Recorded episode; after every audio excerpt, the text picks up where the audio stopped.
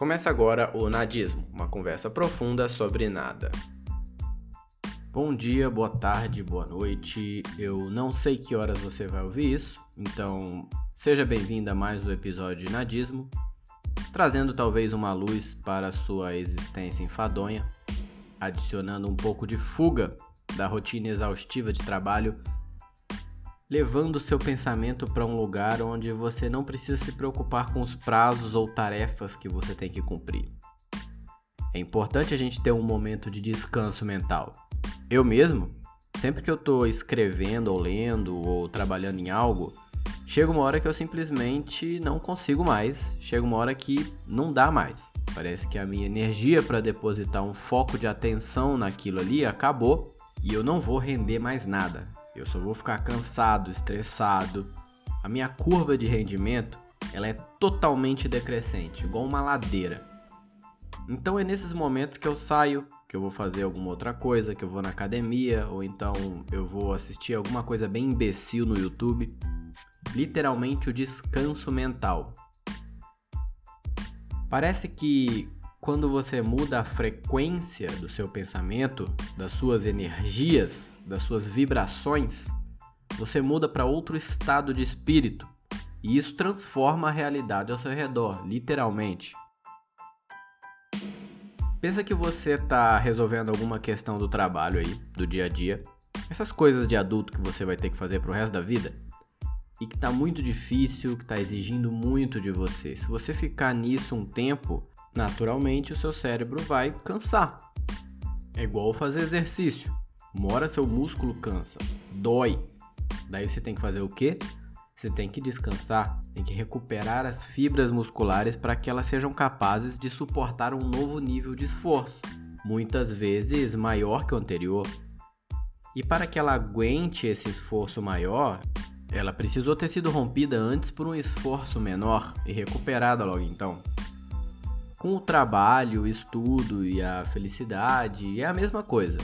Eu lembro bem uma vez que eu estava estudando sobre raciocínio lógico, operações de lógica proposicional. O que, que é isso? Basicamente, é como se fosse uma equação, mas sem números, só de sentenças, uma equação somente de frases. A lógica é como se fosse a ciência do raciocínio, então quando você estuda lógica, você está exercitando a sua capacidade de raciocinar. Parece uma coisa simples, né? Você deduzir algo lógico, mas, por incrível que pareça, pensar, né? raciocinar, não é algo tão fácil assim. Não é algo tão comum assim. E você com certeza conhece pessoas do seu ciclo social que não têm muito habilidade de raciocinar. Imagina uma frase indicando uma ideia. Por exemplo, Maria foi a uma loja e pediu para ver saias pretas e brancas. A ideia da operação de lógica proposicional é uma forma de você chegar a uma conclusão se aquela proposição apresentada é verdadeira ou falsa.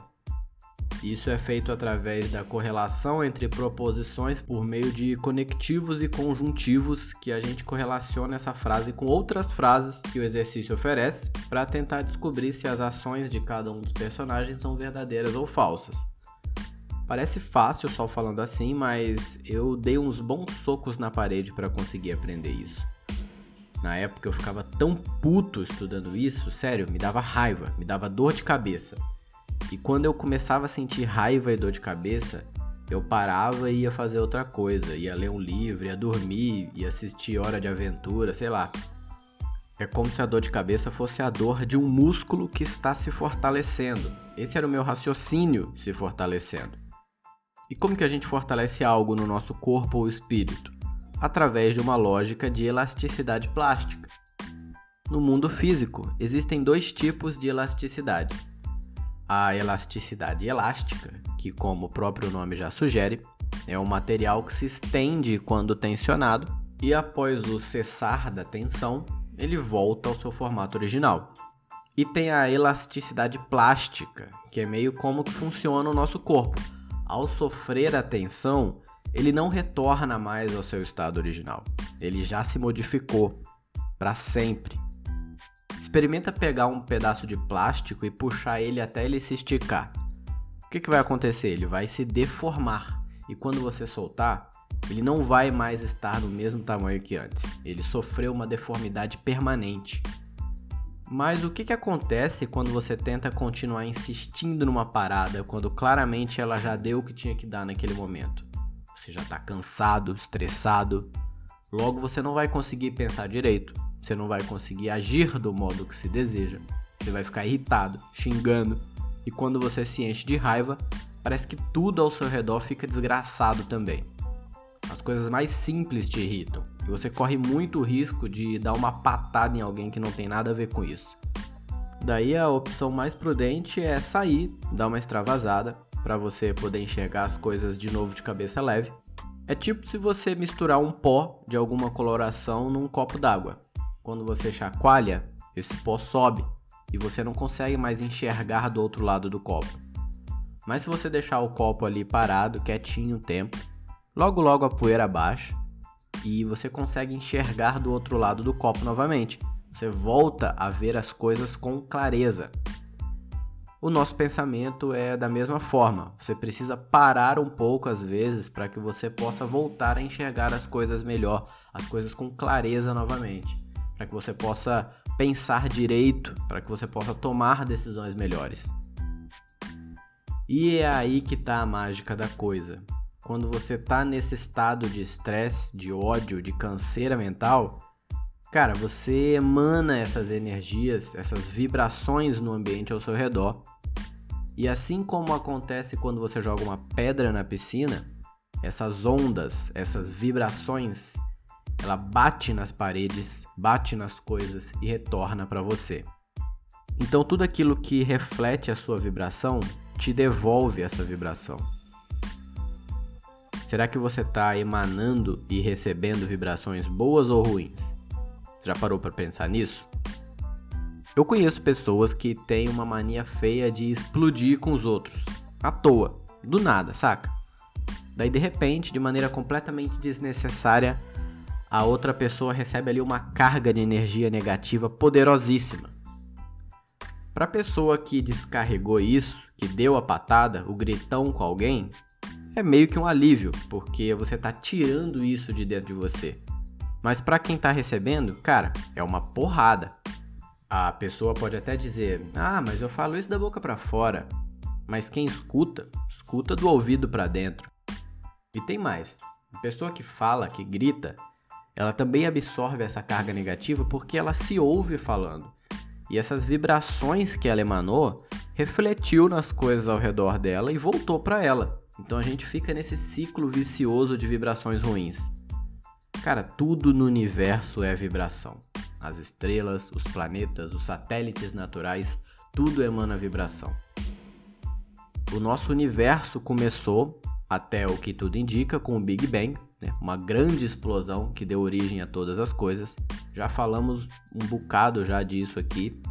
Houve aí alguns episódios atrás que você vai ver um pouco a respeito. A explosão nada mais foi do que uma onda de vibração que está até hoje avançando pelo infinito afora. Durante os primeiros momentos do universo, as partículas subatômicas vibravam em altas frequências, criando as condições para a formação das primeiras estruturas cósmicas. As estrelas, que são grandes esferas de gás, um gás cujas moléculas estão vibrando constantemente em frequências específicas, e essas vibrações criam ondas sonoras no interior da estrela, que ajudam os astrônomos a estudar essas estruturas. Então, se uma estrela emana uma onda sonora de vibração na mesma frequência que a outra, infere-se que ela seja feita basicamente dos mesmos gases, das mesmas estruturas, da mesma frequência.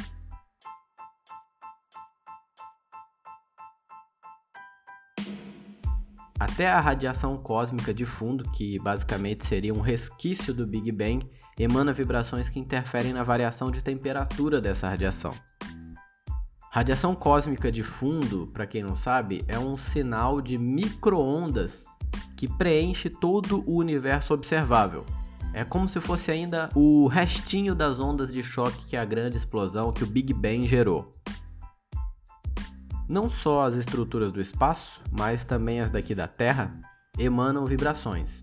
visto que tudo que tem aqui na Terra é composto pelos mesmos elementos que a gente encontra no espaço, pelo menos na nossa galáxia. E como essas vibrações espaciais impactam a nossa vida, o nosso mundo social? É mais ou menos isso que as pessoas chamam de signo.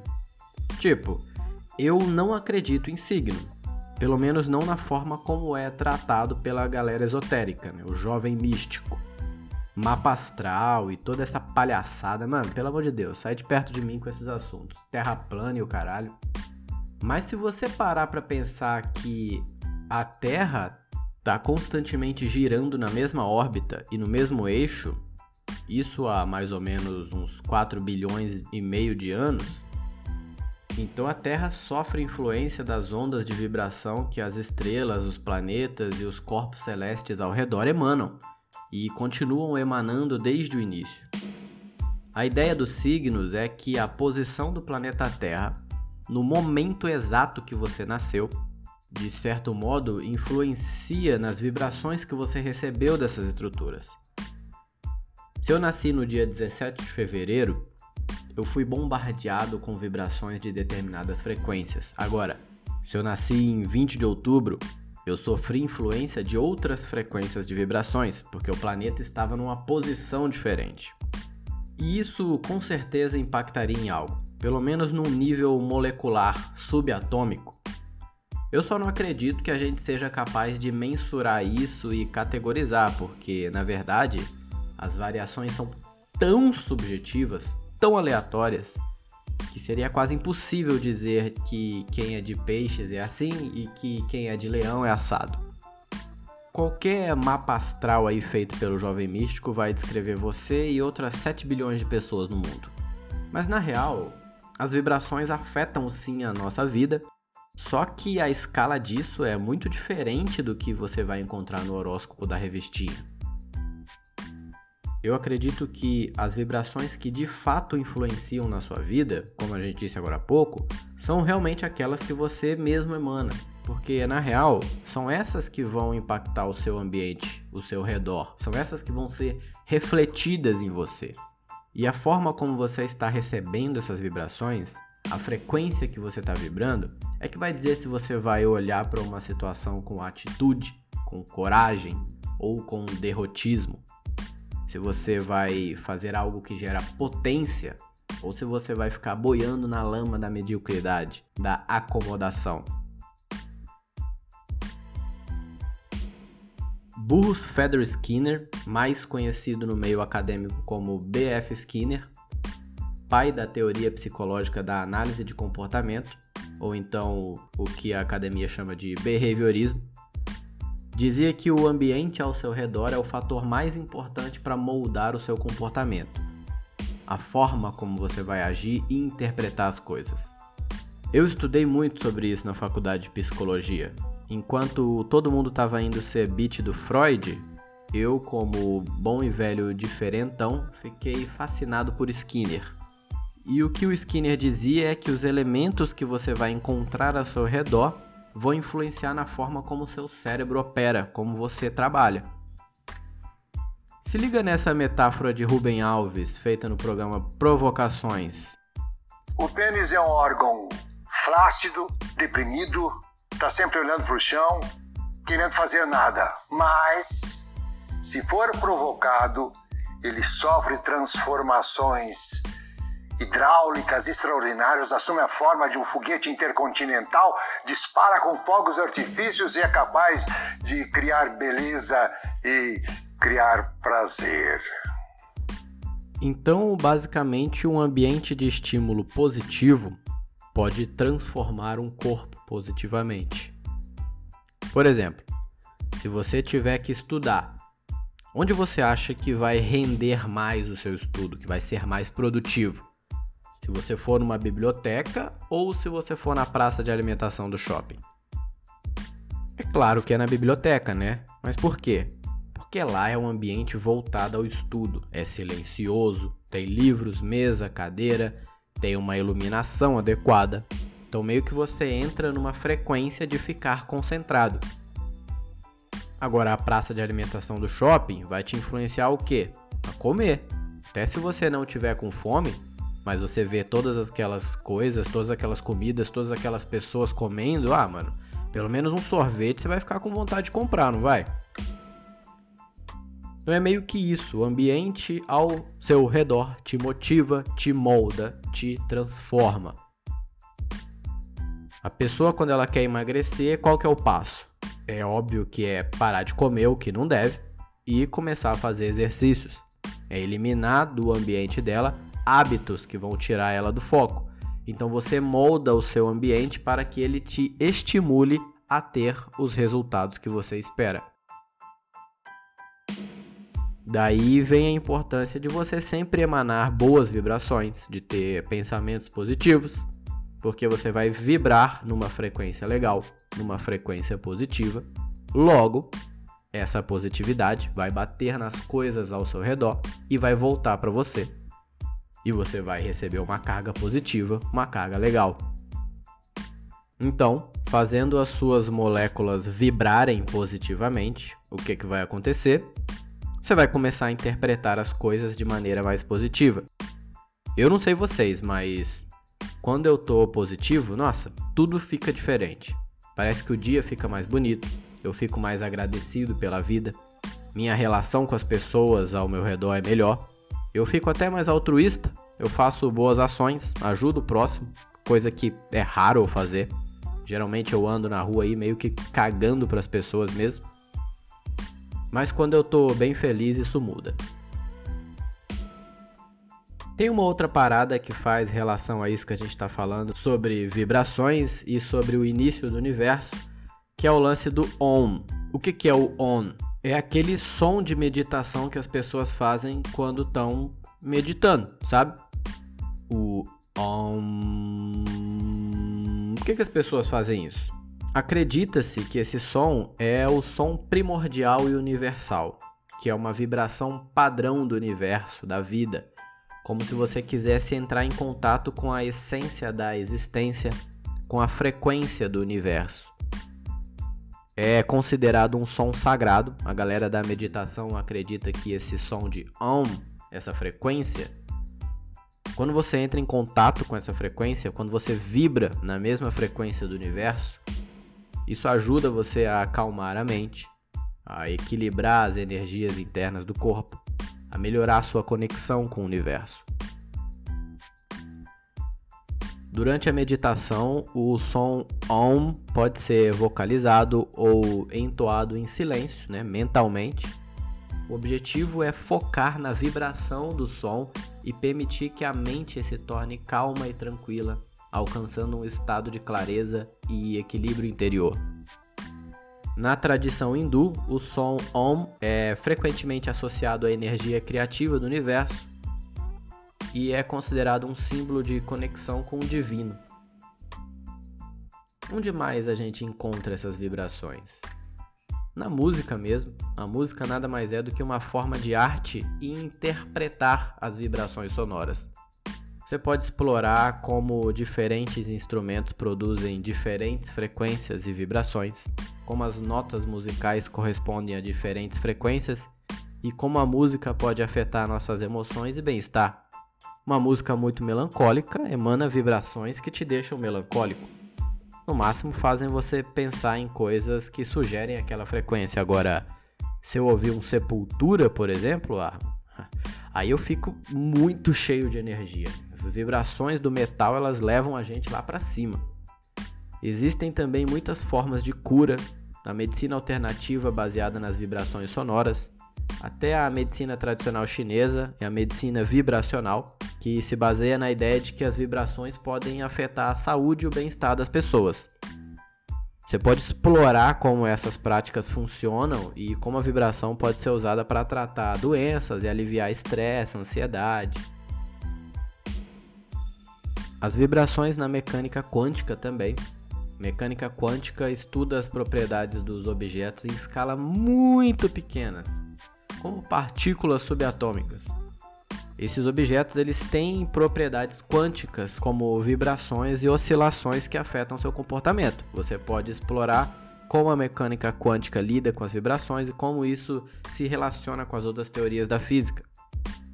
É tipo isso que eu vinha falando até agora, que as vibrações que você emana bate nas coisas, reflete em você e faz com que as suas moléculas vibrem naquela mesma frequência. Então, que frequência você está emanando recentemente? Será que você está levando boas vibrações para as pessoas e coisas ao seu redor que diretamente acabam impactando a sua própria existência também. Assim como a gente viu que a religião hindu usa a vibração do Om para meditação, dá para ver que tem uma relação muito forte da vibração com a consciência.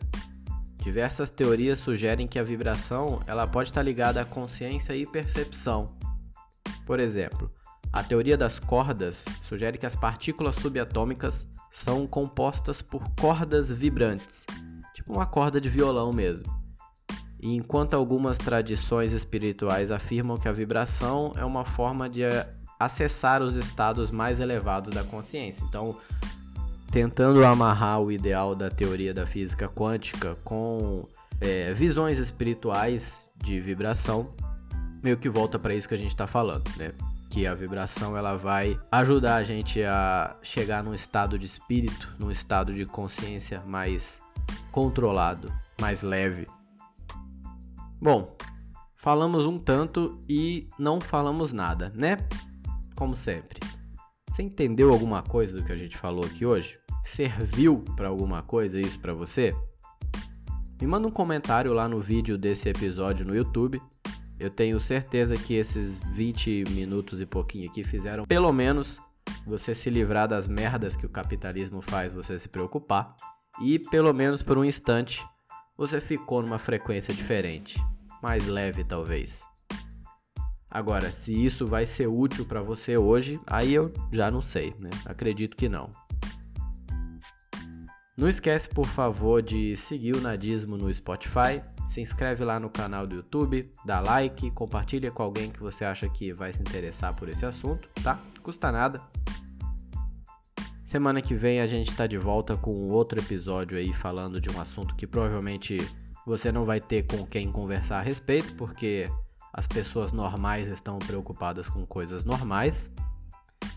E é isso, galera. Muito obrigado para quem ficou comigo até aqui. Um abraço Vamos emanar boas vibrações, beleza? Valeu!